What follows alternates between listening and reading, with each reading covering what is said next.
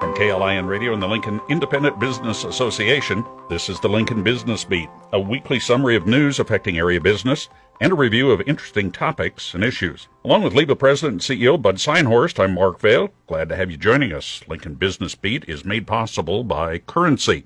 Learn more at gocurrency.com. Uh, Bud, last time we talked about Lincoln Transportation Utilities, purple lights. Uh, we talked about a lot of things.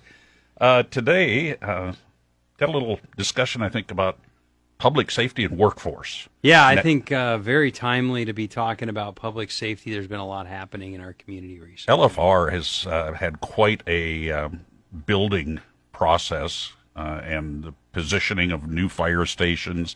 Uh, because of the growth of the city, we had the one quarter cent sales tax that you know funded a new radio and several new stations. But it's time to look at some of the older stations, and I think there's some discussion about uh, maybe rebuilding or, or one, Yeah. one station that's in a very very important part of the community. Yeah, it's um, so we've seen a lot, like you said, with the growth of our community. We obviously have to have uh, fire stations and police stations and police substations, I guess we'll call them, to be able to serve those parts of our city as we grow. And we're going to see, I think, probably down south of 40th and Yankee Hill, there'll be a new station going in here in the near future. As a matter of fact, that land has been purchased at Wilderness Hills Yeah. and 40th. Yeah, so that'll help serve that as we grow with the Beltway, which is really forward thinking. It's nice to see, you know, the one at 98th and O 98th and O Street opened here a few years ago. So, but the other thing we got to take a look at is our current infrastructure and what do our current stations look like? And one of the biggest problem stations they have right now is 17th and Van Dorn.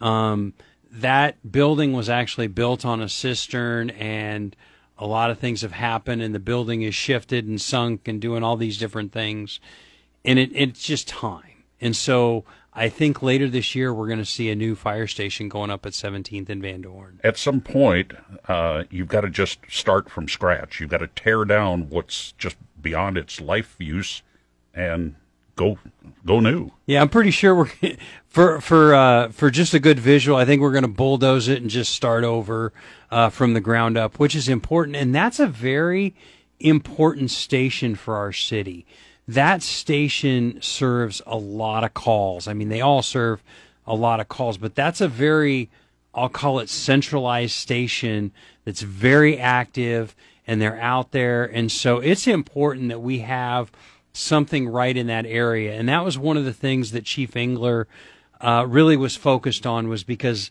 the location of that station is you know they've got a few of them that are like these are perfectly placed stations. Um, that was one of them that we need to stay in that area so they're going to bulldoze they're going to go and they're going to rebuild in that area to serve that area Well, just think about the the changes that uh, you see in in firefighting and in medical response because uh, LFR has dual purpose here in this city. And uh, you know, and as part of a recruiting effort, you've got to have facilities that make it enticing for people to want to go to work in these kind of areas. Well, yeah, I mean, you got to have a nice place to go to work, and, and those those folks are there for 24 hour shifts, and you're spending 24 hours there. It's got to be something that is comfortable for them. It's a good recruitment tool that you're investing in the facilities, right? You know, we always talk about apparatus, you know, the fire trucks, the fire engines, the the Medic unit, yeah, ambulances, medic units. medic units, all of that, but but you really got to invest in the infrastructure as a recruitment tool. We see it in all kinds of things. We see it in college athletics. We see it in everything, and it's important for our firefighters as well. Is there a timeline on this one? It sounds like to me, Mark, I think they're going to start construction around October of this year and hopefully uh, be open no later than May of 2024. So they're working on some temporary location in that general area because, like I said, Chief Engler, that's one of their sweet spots where, like, if we had to put something anywhere, that's one of the places that we absolutely would want it. Staying in the the broad discussion topic of public safety, um, and even on a workforce, but the uh, LPD uh, is constantly recruiting. They are being, um, you know, tough to recruit in a very very competitive environment with a lot of police, sheriff, other law enforcement agencies looking to recruit these people. Where do we stand here with LPD and their recruitment efforts? Well, here's something interesting for you, Mark. Um, we're seeing police departments around the country are struggling uh, just to recruit officers, retain officers, and, and be able to serve the public. And since uh, 2019, in 2021, resignations of police officers were 42.7% higher than they were in 2019. Wow. That's a huge number. And so when you're when you're growing your resignations by that much, your recruitment has got to happen. And with police recruiting, it's not like, you know, somebody shows up for an interview and you start next Monday and you're on the streets, right? You've got to go through the academy, you've got to go through the training. You know, there's a lot of training that goes into being a police officer and it takes months to be able to get through not only the application process, the academy process, but then also they have a training program where they're paired with a fellow officer before they actually go out on the streets on their own. So, you know, it's not like maybe in my business we can hire somebody and you know they'll start in 2 weeks. This is is a several month process. Well, and you have to hire right. You've got to hire well because there's a great cost in the training and getting people in these uh, occupations up to speed. Correct. Um, you know, none of us ever like to miss when we make a new hire, right? At the same time, when you invest that kind of time and effort in training and resources, frankly, you know, from the time they go through the academy, they do all their training, they get their mentorship with that other officer, which can be up to three months. I mean, you're investing almost a, a, year. You don't want to miss on those. So it's a very important process. Right. Put a sworn officer on the street is a, a vital part of this. I used to work for a guy who, uh, in the broadcast business, he had a motto about hiring. He says, We need to hire slow and fire fast. exactly. Um, and that's, and, but that's that was, motto. but then he'd put a, a little disclaimer on it. He says, We need to fire fast if we've screwed up hiring slow. Yeah. So I I think that uh, you know this process from the uh, background checks and everything that goes into it, and I'm sure there's there's aptitude and and mental uh, efficiency tests that go into this before you even get accepted. I'm glad they're doing it. There's a great deal deal of due diligence, and and I know that uh, Chief Ewins has done a nice job coming up with some creative things. Right now, they have uh, 20 recruits in, in the academy, which is a really nice number. That's up a little bit uh, from the past, the, the most recent class. Um, but then also, traditionally, LPD does two classes a year, tries to do two academy classes a year to try to keep up. And, you know, they're just trying to get to staffing levels, not even recruiting ahead, right? But one of the things that she's working on is in between the two academies is implementing a linear class, I will call it, or what she has t- referred to it as. And in that linear class, that's where we're bringing officers from other places. So it might be somebody from North Platte, Hastings, Grand Island, Omaha, Fremont, Norfolk, wherever. They've already got the training, so it's it's a condensed time frame, which then puts officers on the streets quicker. So I think that's important. And one of the things that, that we've really been advocating for with our council members uh, as we look at the city budget, which we've mentioned a time or two and we'll be talking about for a few months, is to allow the police and fire departments the opportunity to have a recruitment line in their budget. So right now, Lincoln Police Department, Lincoln Fire and Rescue do not have a line item in their budget for recruitment. And so, if we don't have that recruitment resource available, how are we going to be able to actively recruit and proactively recruit, frankly? Because, you know, recently Chief Ewins was interviewed and said she loves Lincoln and she came here from San Francisco and she loves the lifestyle here and it's a great place to live and the people and the cost of living. So we have some great recruitment tools out there that we can use, but we've just got to be able to have the resources to be out there to recruit. And there's other public uh, resources in law enforcement that we uh, get the advantage of having. I mean, we've got a, a wonderful university police force that takes care of, a, you know, the campuses, both campuses. Uh, and and something that I didn't realize until a couple of years ago is that the UNL force has the same credentialing as the state patrol because they operate statewide. Mm-hmm.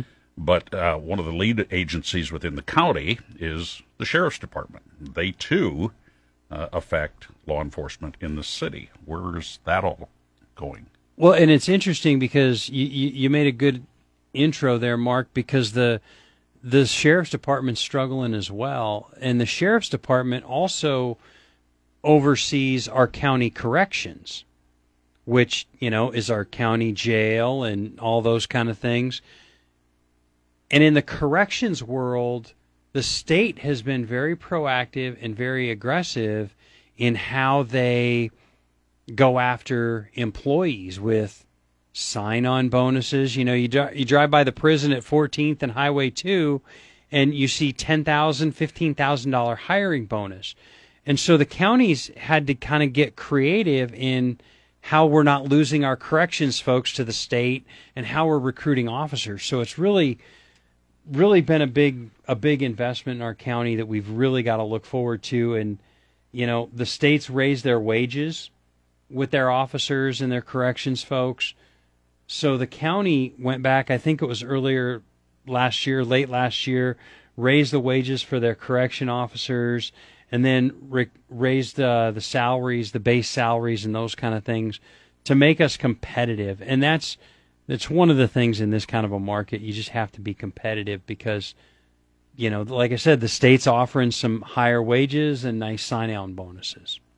Being competitive in the workplace when it comes to recruiting people uh, is not is not a topic that's exclusive to public safety or law enforcement because there's workforce shortages uh, in a lot of areas we're seeing that all across the entire community. It doesn't matter if it's a government agency or uh, a corporate business or a, a, small local business. It's all across. Let's go into that a little deeper here in a minute or so. Sounds great.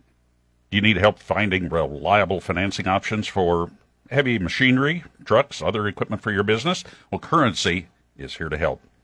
Currency specializes in finding the most competitive financing options for construction equipment, farm machinery, trucks, trailers, and other big ticket items. Now, whether you're replacing old machines or expanding your fleet, currency makes it easy to get financing. And best of all, it's secure and free to use, and it gives you a single point of contact for the entire process. Visit gocurrency.com, fill out an application, and Currency will automatically find a lender offering the best rates and terms. Currency is equipment financing made simple. Visit gocurrency.com and apply today. Offers may vary and arranged by Express Tech Financing LLC, doing business as currency, pursuant to CFL license 60 DBO 54873. For the ones who work hard to ensure their crew can always go the extra mile, and the ones who get in early so everyone can go home on time, there's Grainger, offering professional grade supplies backed by product experts so you can quickly and easily find what you need. Plus, you can count on access to a committed team ready to go the extra mile for you. Call, clickgrainger.com, or just stop by. Grainger, for the ones who get it done.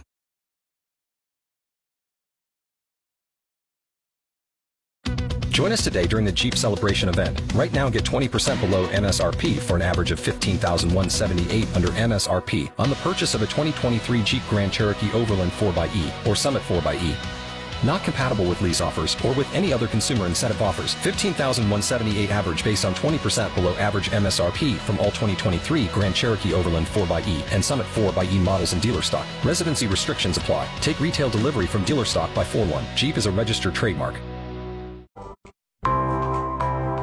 Back on Lincoln Business Beat, Bud Synhorst, LIBA President and CEO, Mark Vale here.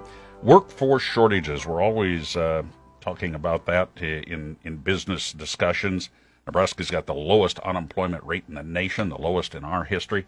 Uh, seeing any light at the end of the tunnel, or is it still that proverbial train coming this way? Well, it it it's very interesting, Mark, because you know Lancaster County is got one of the lower unemployment rates around the state. You know, we've got 93 counties and we're 26 um, in that ranking, but our unemployment rate just in the last year is down from about 2.4% to 1.8%.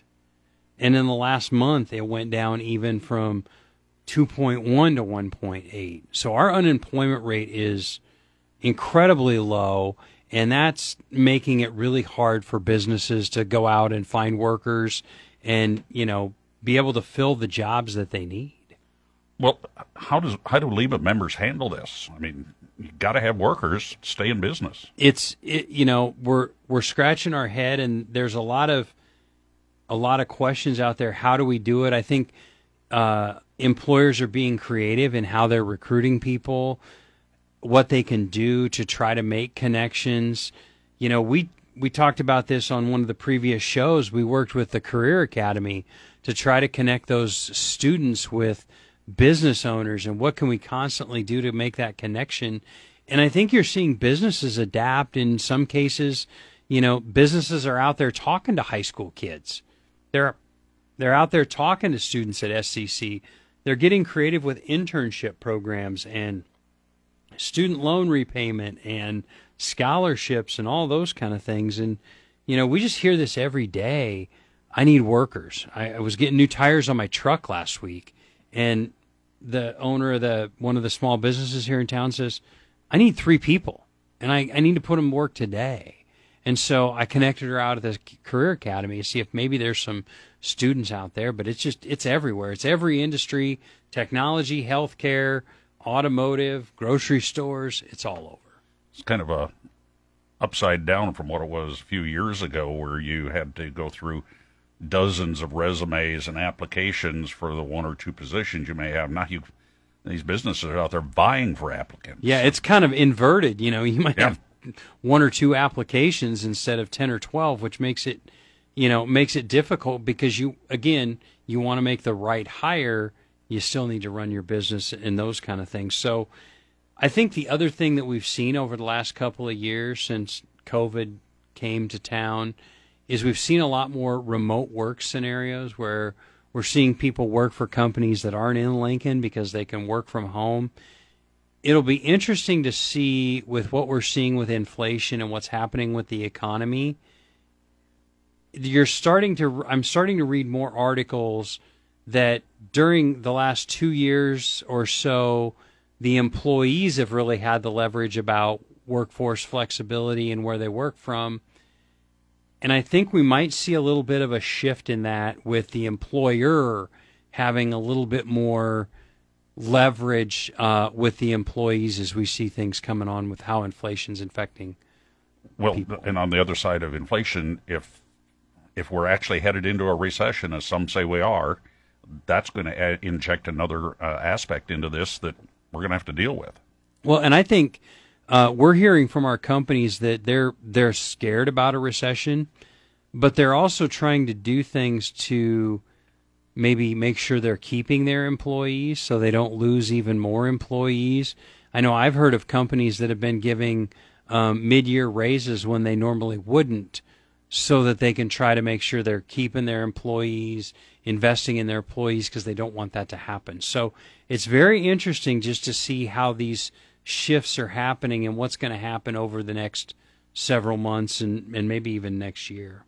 Let's jump to say some of the uh, independent businesses and smaller businesses that I I'm, I know are LIBA members. Uh, the president, uh, not very long ago, came out with a pretty strong uh, statement about uh, fuel station owners. He said, you know, you need to bring down the price you're charging at the pump to reflect the cost you're paying for the product. Do it now. he was uh, pretty blunt about it. Got a lot of pushback.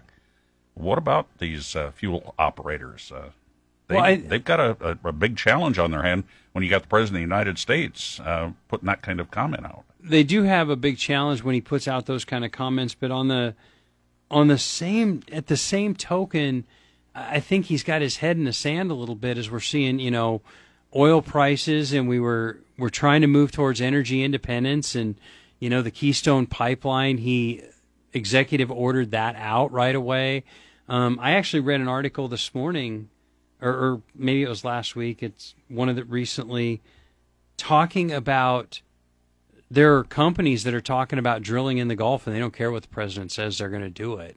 um, just to try to help drive their prices down.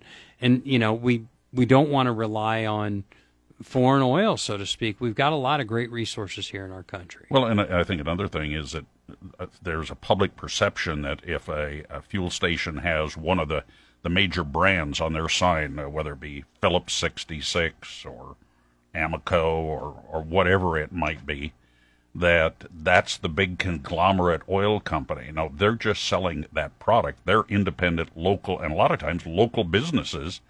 Uh, this there's a disconnect here between the the large companies, the refiners, the producers of the of the crude, and the retailers. Well, absolutely, and that and that's the thing. They're a retailer. You you hit the nail right on the head. They're a re- retailer.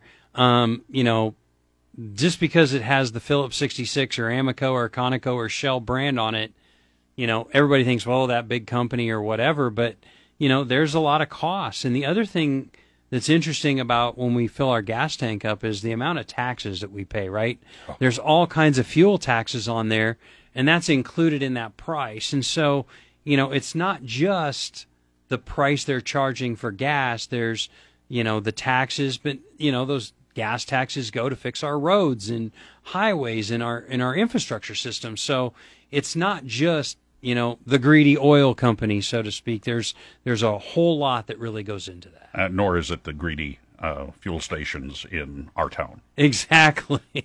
the the prices don't change much from one side of town to the other. You're all you're paying pretty much the same price all across town. Pretty uh, outlandish statement to be making. I, I think would be one of the things I would say about. It. I think that's a good way to put it. Outlandish is a real good way to put it. I, have heard one comment the other day, and I have no basis of, of, of fact on this because, quite frankly, I don't know the data but said eh, actually when you go into a convenience store that's a fuel service or a fuel station, they may have a higher profit margin on a candy bar or from the soda machine than they do on the fuel. I think that's exactly right. I mean, when we, we hear from different business owners, that's that's where their the profits are in the things that you buy inside the store, the donuts and the coffee and all those things, not the not the gasoline. I remember when back when I was an ag reporter in Minnesota, I was at a grocery store late or early one evening, but it was cold fall, you know, rainy, and there was a lady in line ahead of me, and I was doing radio and television at the time, agriculture, and she was uh, quite miffed about the price of groceries as she was checking out. I was right behind her, and uh, she was being very vocal, and I was watching, and, and anyway, she checked out, and she said, "I can't believe it! I got a cart full of gro- uh, groceries here, and it's almost a hundred dollars. Price of food is nuts." Well, I had had about enough that I had a long day anyway. And I said, "Well, ma'am, I'm sorry, but unless you're going to eat that five pound box of laundry detergent, don't equate what's in your card cart with the price of food." She asked me who I was, and I told her, and she wasn't impressed with that either. but uh, anyway, I I just pointed out all of the non-food items that she had in her cart, and she was equating it to uh, her her cost of food. And uh, you know, I'm the kind that should have kept my mouth shut because as she walked out, she was not happy.